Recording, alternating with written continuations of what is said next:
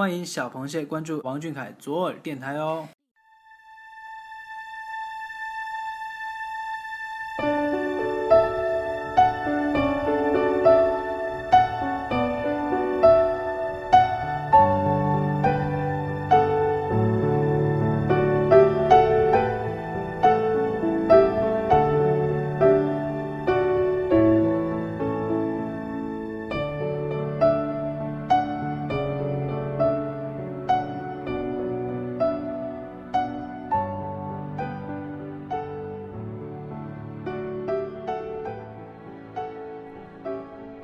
家好，今天是二零一六年八月七号。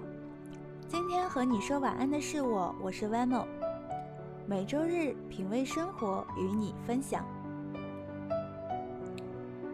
马克思说：“我原谅你，是因为你不是完人，你并不是完美无瑕，而我也是。人无完人，即便是那些在门外乱扔杂物的人。”我年轻时想要变成任何一个人，除了自己。今天要为大家推荐的电影名叫做《玛丽与马克思》。对于这部电影，有人评价说：“错过这部电影，毫不夸张地说，你错过了人生的三分之一世界。”影评来自豆瓣 Double Batch。电影的开始介绍了两个主人公的概况，色调一明一暗，故事便顺着这两抹色彩发展开来。两个原本没有任何交集的人，一个生活在墨尔本，一个生活在美国，却因为一个偶然的机会开始了通信。他们很相似，爱吃巧克力，喜欢 Noble 动画。都住在城市孤独的角落，极度缺爱，都没有什么朋友，鲜有笑容。在旁人眼里，他们古怪，难以接触。玛丽因额头的胎记而生性自卑，马克思患有精神病，终日与虚构的朋友和金鱼相伴，跨越了地域局限，在虚拟世界的相遇。让他们找到了最了解自己的人。他们不停地通过信件倾诉着自己对于社会、爱情、友情、性和精神世界的看法和理解，并不断地向对方介绍自己的喜好和经历，诉说着自己平时无法说出口的一切，并且互相安慰。一段真挚的友谊。就这样的升温，等对方的信，成了两人生活中最值得期待的事情。信一封又一封，在倾斜寒冷的世界里，两个人拥抱在了一起，成为了彼此世界里最忠诚的依靠。随后匆匆而过的二十年，两个人的友谊早已被打磨得坚不可摧。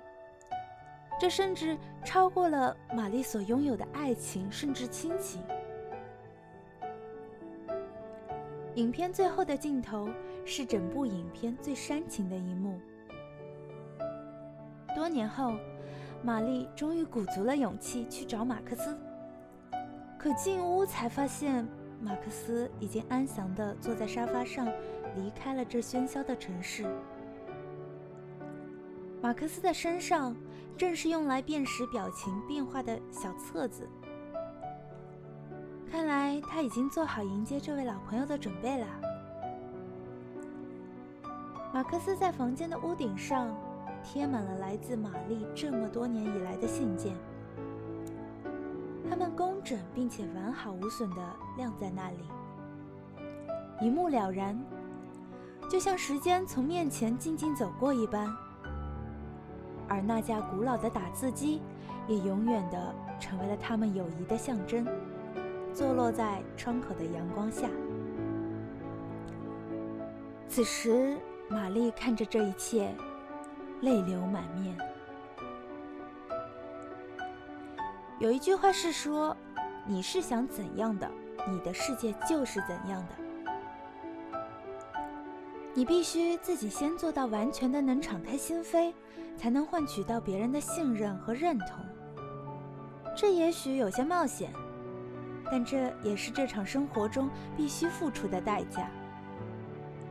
就像这场电影里，玛丽根本不知道信的另一头是什么人，却把最真实的自己交了出来，于是她得到了对方等同的对待，得到了真正的友谊。现代人都具有极强的自我保护意识，在选择朋友的过程中，许多人也总是在追求所谓的完美，总是会给自己设定许多所谓的择友标准，不轻易的交出真心。而家长也会时常站出来说：“谁谁谁不是好孩子，别跟他一块玩。”这些都是病态的想法。像一堵墙，阻碍了心和心的通道。这种刺猬，连谁曾待我好都会带来伤势。我们交朋友不是贪图一时享乐，也不是为了博取利益，更不必说去追求所谓的平等。我们需要的是最内心的交流和沟通。我们需要的朋友，不是每天陪你吃喝玩乐，却在你失去一切时弃你而不顾的人，而是能在你犯错的时候给你一巴掌，在你被砍的时候为你挡刀，在你最迷茫的时候陪你走过一条长街，不说话却能完全明了你内心所想的人。友情其实是在寻找另一个自己。因为只有自己，才不会背叛自己。晚安，王俊凯。